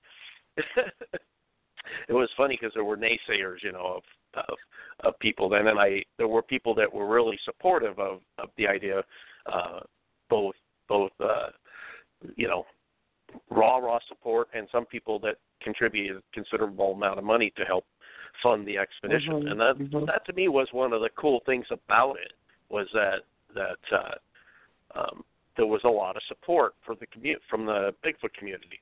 There were some that people that that poo-pooed it and and uh, were negative about it, but um, to me that was kind of just sour grapes. The idea was to go um, and into an area, uh, and I always talk about you know we're looking for a uh, moving needle in a haystack, and and here was an area that that has a, a history. We're going with somebody that that knows the area and has had personal Right. encounters in this area, and and sure it it, it uh, and we were going at the time of year when when uh, a, there was a higher number of of encounters in the area than other times of year because of of the food sources. So, Mhm. but I know that Todd intends to move up that way, or at least travel up that way uh, after his retirement, which he's looking, you know, Mhm. a few more years. He's going to retire, and me and Diane are going to take their boat up there and hopefully uh, research of that area heavily. So,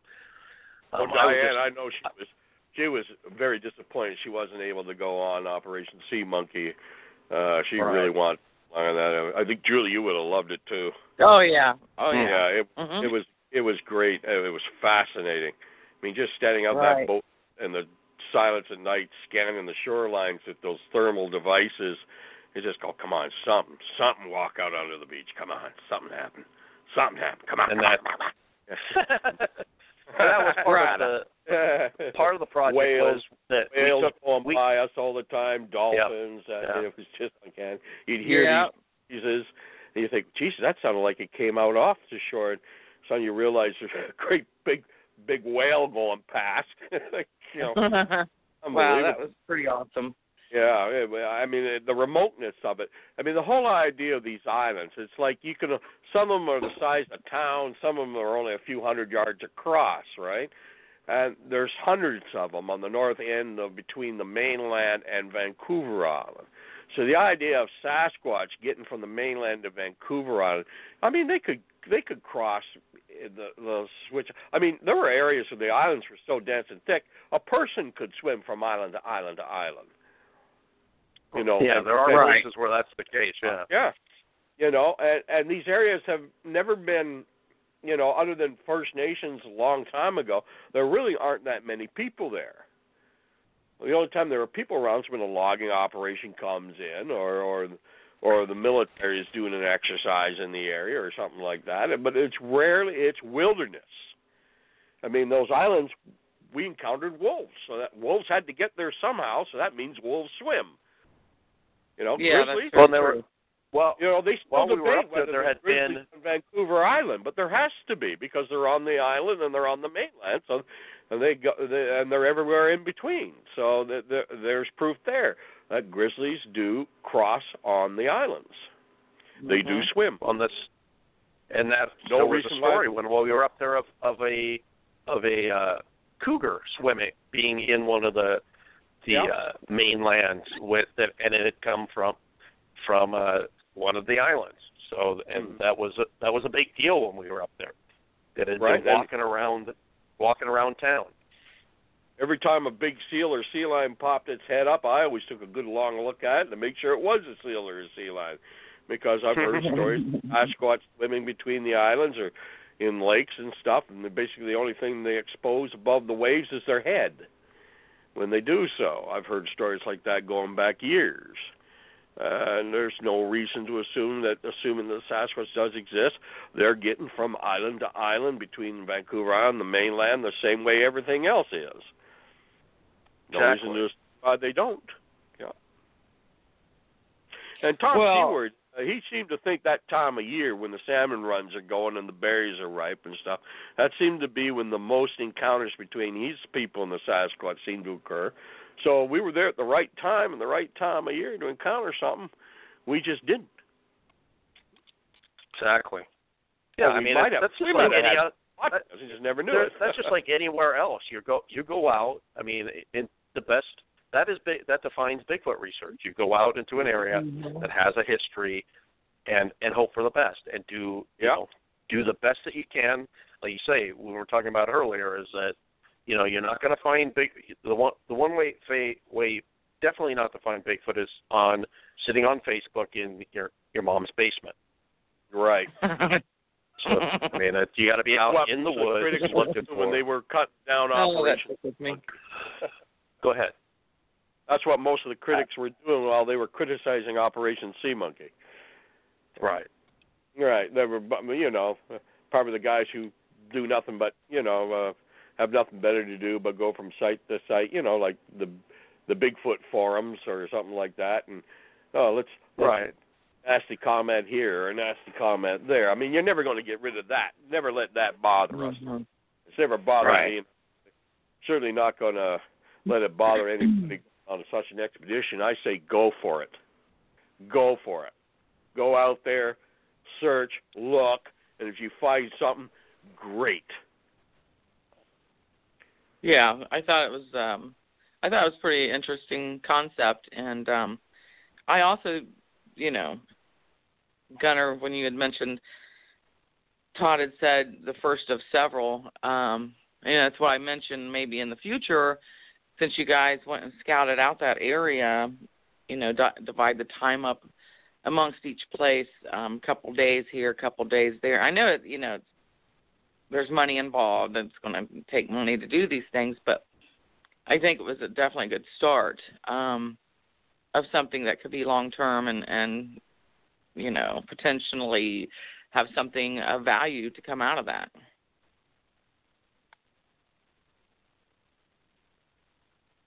Well, it was it was a worthwhile trip. That's all I can say. It cost me a little bit because I lost one of my jobs here because I went on it. Uh, I told Well, them I you was know. going. I gave them plenty of notice. They won't say if Yeah. that's the reason why, but that's the reason why I know. well, worthwhile though. I enjoy, I thoroughly enjoyed that. It was a great expedition. Uh, I'd love to do it again. But it'd be- like I said, the only thing I'd do different would be to spend more time at certain areas and not so much small time in a whole bunch of different areas. Uh, I, I agree with like- that idea too. yeah, this was a, a recce, or as, as you Americans call it, a recon. And uh, well, we found the areas where we should look. wow. Uh, yeah right. And uh, if we ever go back, yeah, I think we should spend more time. More time. well i think Make sure we got a shotgun where the shells ain't rusted. Oh. oh my. Well, Thomas, I think the whole thing though is the next time you're invited to um go on that expedition, you should have on one condition, and that's if I can go with. I'll make there that you go. really for you. I will make that my one demand. awesome, Todd. Did you hear that? All right. All right. oh I guess- my. Well, now listen, I do have um I I just got question. bumped off the trip. The next Operation Sea Monkey, I think. I know, Gunnar. I'm sorry. Love you, but um, um, I tell you, um, what was the other question that I had from the chat room? Let me see. Let me go back here. I know there was another question. Oh yeah.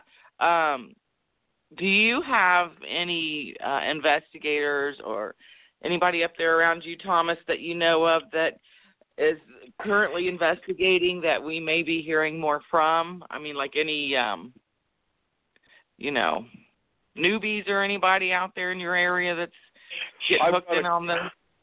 I have a great batch of colleagues I keep close around here. I've, I've already mentioned one tonight uh, named Bill Miller.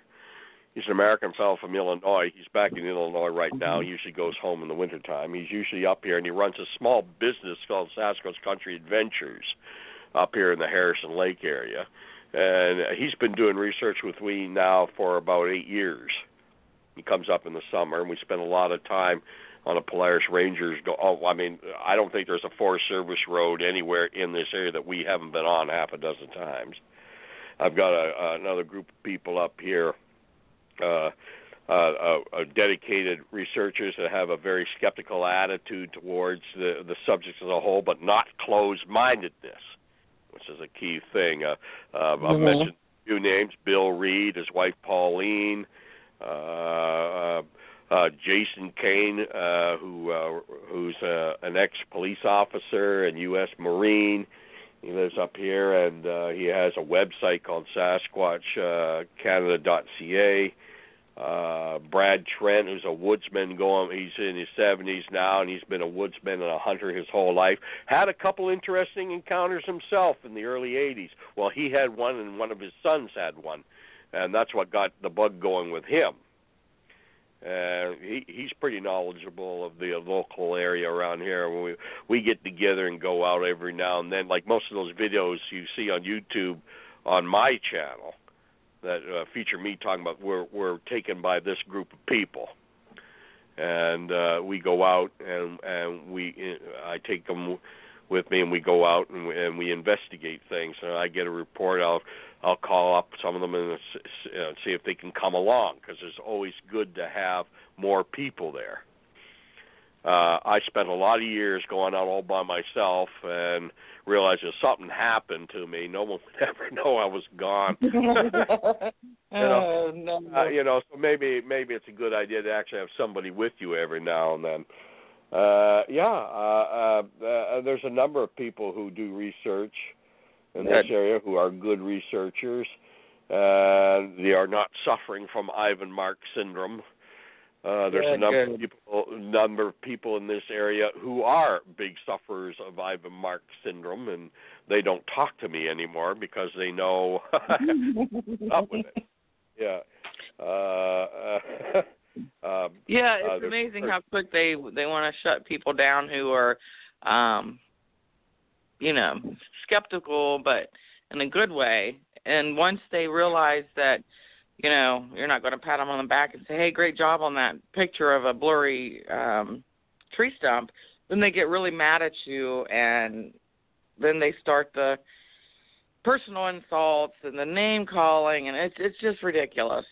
oh well, you know, I, we got people. people don't want to go over their evidence with you, then don't show it. You know what I mean? Don't drag it out on Facebook and stick it out there and go, look at this Sasquatch. And then when you're like, ah, it looks pretty much like a tree stump to me, then then they start attacking you, and it's just Oh yeah, well, that's that's the thing. Uh, and I got people up here who have uh, intentionally hoaxed photographs, and I've exposed it. And they're, uh, they see things Sasquatch with hats, uh, bird nest hats on all the time. and one guy who says the reason I don't see a Sasquatch all the time is because I'm not looking with my third eye. oh my, that's a good one. I said, I, your third eye needs glasses, son, because you're seeing stuff that ain't there.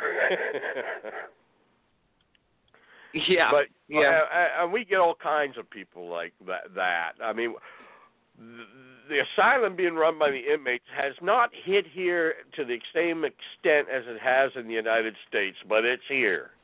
it's a hot mess. It's everywhere now. I mean, when I started in this, I, I I used to say, God, at least we're not as bad as the UFO field, but we are now, Eh, and even worse. And it's the tabloid mentality of the press that's just flocked to this thing, because it's the people with the ridiculous uh, stories like this that get all the attention. Which is fine by them because let's face it, that's what they're really after in the first place. Right. So we I kind think of we, I mean, don't care if we- Sasquatch exists or we- not. They're just out, they're just out to be the. Uh, uh, they want to be seen in the world as a real life Mulder and Scully. wow. I mean, what, Yeah. we we've kind of Uh. covered that that there are you know problems in the the Bigfoot field. What what do you think is going on right now that that is is right? That's right. I mean, are we on the right track? Yeah. Well, we're spinning our wheels. I mean, uh, Rene said once, uh, um, everyone's making the same mistakes, doing the same things over and over again. They just got prettier equipment when they do it. Mhm. um you know really but then again that's what you have to do because because if you are trying to solve a mystery and find an answer to a question there's really only two ways to go about it one you investigate sighting reports that you think may be legitimate, and you try to get to the bottom of things, and you try to find evidence of the creature itself. That means going out there and spending long hours of seeing absolutely nothing. And occasionally, if you're lucky, once or twice, you come across something that's interesting. Unless you're the one guy that's going to have one walk out in front of your 30 six rifle one day, and you end the mystery then and there. You know, Right. uh, that's the only thing that will happen. Or you come across the remains of one that died by other ways. I mean, uh, I mean, let's face it: the death of a Sasquatch, a body or a piece of the body, is what's going to end the mystery. Nothing else will ever do. Nope. Nothing else would ever And do. I don't DNA or samples from a dart or anything would do it because uh, uh, DNA. Uh, you, there's no Sasquatch to compare it to, so the best they can tell Exactly. is unknown primate. It drives me crazy and there when has people been. refer to them those um DNA studies that were done by a certain doctor, um, and they're like, "Well, they proved that uh, Sasquatch exists with that DNA," and I'm like, "Really? Now, what specimen did they take it from exactly?" Well, it's, they just know it's a DNA of a Bigfoot. And I just it drives me nuts because Yeah. no, not scientific. You have to have a known specimen that you know that sample came from to test. You don't just find a blob of something out in the middle of the woods, you know, um, hair, for example. Okay, the best you're going to get is it's an unknown primate or it's an unknown something. It, that's one of my pet peeves about all this. Well, the thing is, I mean, it, it comes. Well, you, all you have to do is ask someone that's the Smithsonian, the National Geographic Society, or any major museum, anthropology, zoological, and anything. What do you need to confirm that the Sasquatch is real and it is and it exists and it's a species living in the Pacific Northwest United States and Canada? They're unanimous. They need a body or piece of the body. Nothing else will do. And no amount of wishful political correct thinking is ever going to Mhm. change that. Because that's the way it works. When they say they need Yep. a body or piece of body, that's exactly what they mean. Yeah. Yeah, and you're not going to change their minds on that. I mean, a great still video or a great still photo will make make people ask a lot of questions, and it'll change a few minds. But in general, accepting it and being declared and taking it out of the realm of mythology and putting it in the realm of everyday zoology, it won't do it. No, Right. I, And I I agree with you that that it's going to have to be a body. The only other uh, possibility would be a long-term, you know, study uh, where somebody went in and had a group of Sasquatches where they they got clear photographic evidence repeatedly and and multiple samples of DNA. And I mean, there, you're going to have to have a lot of corroborative evidence. You know, it's going to be a Jane Mhm. Goodall kind of study where it where you don't. It's not fuzzy pictures. A, a single Yeah, but- fuzzy picture on Facebook is certainly not going to do it. You're gonna Remember, you're gonna have. I mean, it would have to be some. yeah. Remember, Dian Fossey and Jane Goodall Mhm. weren't trying to prove the existence of chimpanzees and gorillas. That was already established, and it was established by someone going out and bringing in a body. Exactly. Yeah. Yeah, Right. they already knew they were there. Well, right, exactly. Right And, now, no one is going to do anything like that for the Sasquatch until someone proves that the Sasquatch is actually there. Right. Right. You know, And that's there's the only like one of problem. anyone we're going to finance someone like a Jane Goodall or Dian Fossey or a Thomas Steenburg or a Gunnar Marsden. Yeah. the Alice expedition to go out there and sit there 24/7 without proof that they're already there to begin with. I know. Yeah. Yeah. I mean, what happened Right. with chimpanzees? Someone brought in bodies. How did they bring in bodies? They shot them.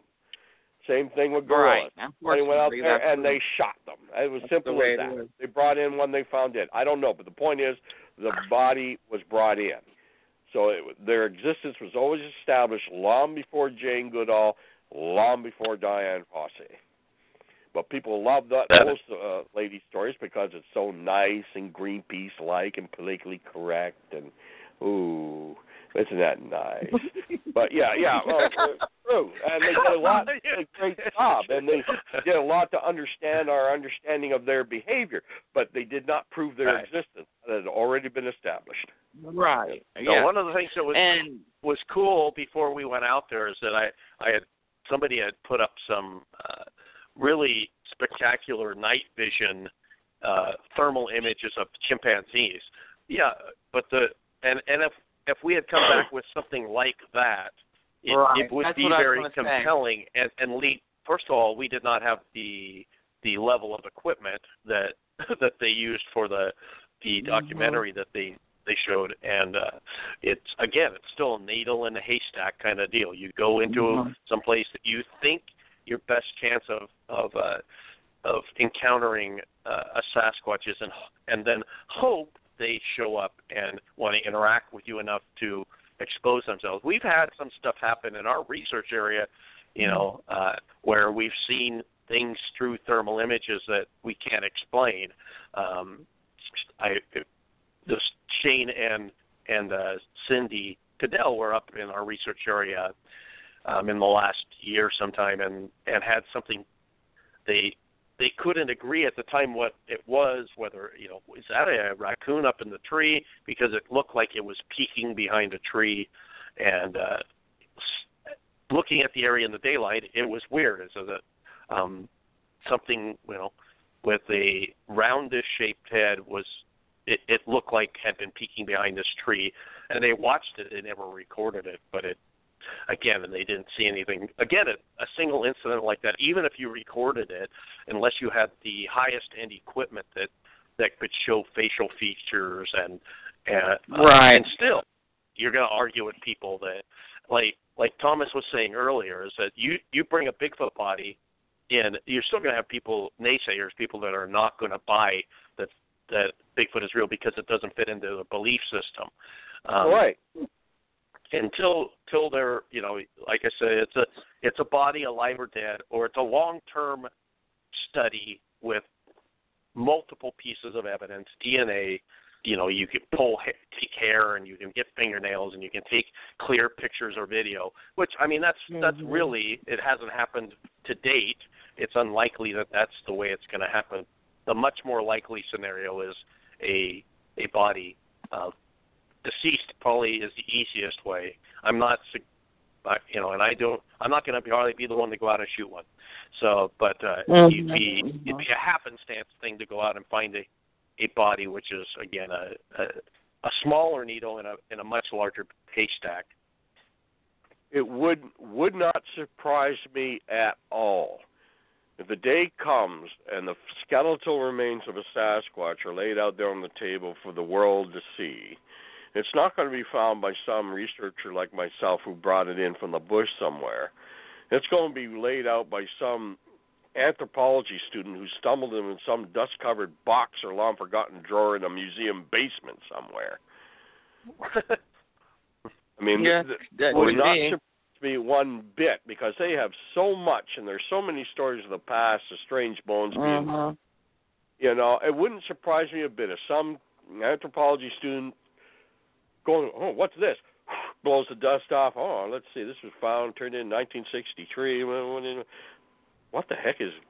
Jesus is a big skull. you know, Mhm.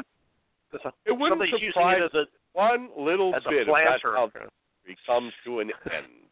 It may be a good Yeah, idea somebody- to start looking, try to get permission and start looking and if you can get permission to look in museum archives, things like that.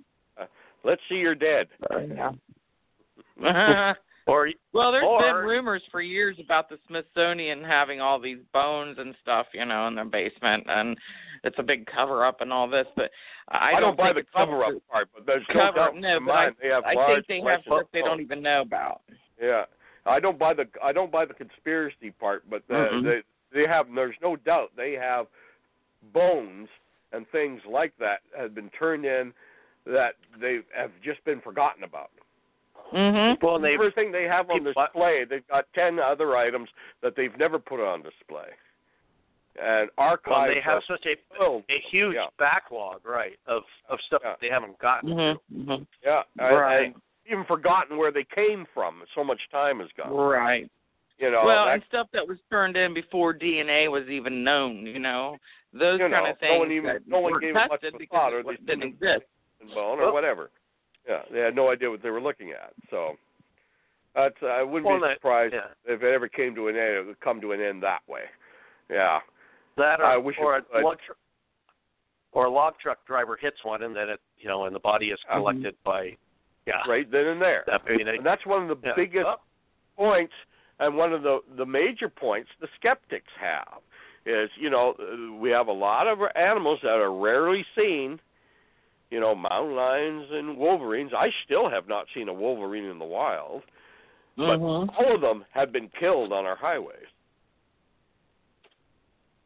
Right. yeah all of them have i've heard of stories of sasquatch being hit by vehicles but never killed or if they have been killed for some reason the body was not collected you know uh i it, I they said well maybe they're too smart to get hit by vehicles i said well people get hit every damn day so that's saying a lot Right. Right. yeah well Uh, there's but there there's plenty of stories of road crossings you think eventually one would not be quite Yeah. sufficiently fast to make it across but Yeah, or, Like you or said, you there know, have or been- just yeah. uh, uh, an encounter. I it seems I don't know what it is about love, but sometimes they seem stunned by approaching car lights, and they wait till the last moment to dash out across. I mean, I see rabbits doing that all the time here, and I've had so many close calls with deer and everything else, coyotes, things like that crossing the highways here. Wouldn't surprise, and I've heard so many stories of people seeing Sasquatch in a similar manner. It's either standing on the side of the road watching you go by, or it crosses in front of you. Uh, Mhm. and you just unbelievable for a few minutes, and someday you figure someone's going to hit one, but right so far it hasn't happened. A few stories I've heard where they have been hit, they have not been killed. So right Mhm. There's yeah, there's a story from out several years ago from the other side of Portland on a very busy uh, highway that has an intersection, uh, Highway 84, that is uh, runs east out of Portland all the way to Harry Idaho. Reid, And, and, December sixth, nineteen seventy five. Yep. Yep. See, that was a good guess. That's But, a I mean, favorite there's- story. That one. Yeah. But there's Yeah, yeah. there's lot there are lots of road crossing stories, but not and, Oh, yeah. and f- much fewer, of course, um, where they someone claimed to have hit hit one.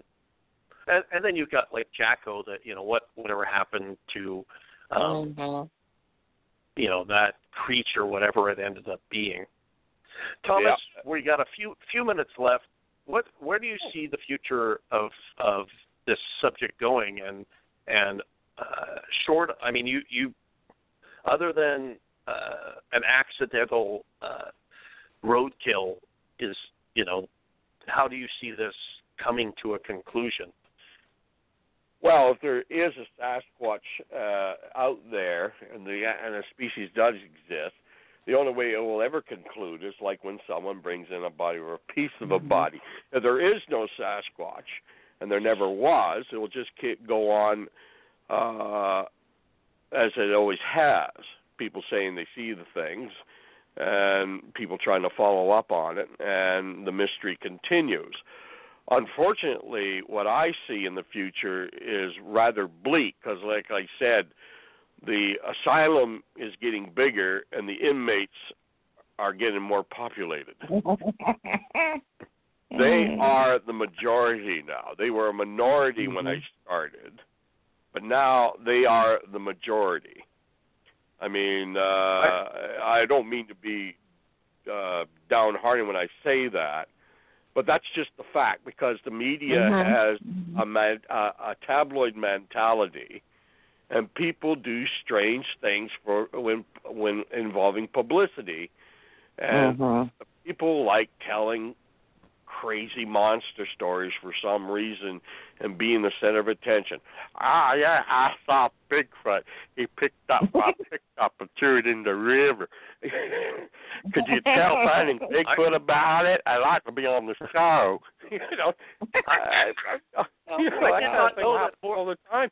And, and that I is unfortunate Thomas. reality of it as it exists today. I You was know, not and, aware uh, that Forrest Gump had seen Bigfoot. Yeah, you know, I mean, there's so much of that now, and and it's become trendy, especially in the U.S., to say you saw Bigfoot, and that has caused nothing but problems. I mean, back Yeah. in the 70s and the 80s, most people were afraid to tell that they saw something. You had to almost right, get it out of them, right? right. Or and or they told you the story under complete confidentiality. Do not reveal my name. Do not do this. Do not do that. Please, I don't want anyone knowing this happened to me. I still get that, but I also get calls from people who are saying, "Hey, do you know those people finding Bigfoot? I'd like to be on the show." they tell this amazing cock and bull story. I say, "I'll pass it on." Click. yeah, exactly. You know, I've had a lot of people call me about stuff like that, and and uh, and they're coming out of the woodwork saying, "Oh, uh, because of all these stories." Like I said, stories that have taken on a life of their own they never should have, like tree banging and rock clanking and things like that. people, are, every time they hear a tree a tree branch break, they think a Sasquatch is nearby now. mhm. Mhm. Right. Every shapeless hole in the ground's a footprint. You know. Uh, uh, oh it's, God, um, yeah, it's it's just gone to the point of absolute madness. Mhm. I mean, I mean, back when I started, we knew who the lunatics were. There was only a few of them, and we had one who was the king, Jon-Erik Beckjord. Who, Oh, who I was remember known, that name. Yeah, yeah, he was he was remembered Yeah. on the I- Bigfoot forum page as the man who could not be named. Yes. He he would phone me up at three o'clock in the morning, to, pretending to be some professor at a university. he was that nuts, you know. But he knew who they were, and we took it with a grain of salt. Unfortunately, now they're everywhere. oh You know, yeah. You got people suffering from Ivan Marx syndrome. They just like being the center of attention. That's the Todd Standing types and the old Paul Freeman types, right? Uh, and you got people who who are serious researchers and do good work, but nobody ever hears about them because their research is not sexy enough for the tabloid mentality of the media. Mhm. Yeah. Right. I'm only Well, that- known in the field. I like to think I, I'm known, and I know I'm known, and I'm respected in this field. But that it took years to do that. There are people who are Mhm. unwilling to wait that long. They want to be recognized right now, Yeah. and so they'll Right. do what they have to do to get recognized right now. And it works for them until they get caught. You know, and that's the problem. Mhm. you know you if you're if you're getting into this kind of research do it because you're fascinated by the mystery and you want to find an answer don't do it because you think you're going to be become rich or famous because odds are you're not going to get rich i can guarantee you that and famous it might might not be the kind of fame you want Mhm. More likely to be Should be inf- right. infamous than famous. Yeah. yeah you know so Mhm. again, you gotta you gotta be like me. You have to be grow up a weird kid who were all their friends were out collecting hockey sticks and thinking about being the next Guy Lafleur or, or, or I guess in America there's a baseball say baseball player, but hearing a hockey player and spending their lives in that and the heroes. No, me, I was reading books about John Green and Big Apes, Mhm. uh, people were telling them about in the force of British Columbia. you know, that was me. Yeah, I still remember the day. I still remember hearing my father tell my mother, "Don't worry, he'll grow out of it." it didn't happen. It just didn't Not happen. so much. yeah, and I was in this and doing this for years. I knew all the the big guys in it, but uh, you know, I, I I don't think anyone started recognizing me until I actually started publishing books on it. So right. And those books are available at Amazon. yeah, I stick to the facts and I never deviate from the facts. That's my favorite saying. If you want to know a Thomas great one. cliche, that's the big one. Stick to the facts, never deviate from the facts. And if you want to get into this field of research, that's the attitude you have to have.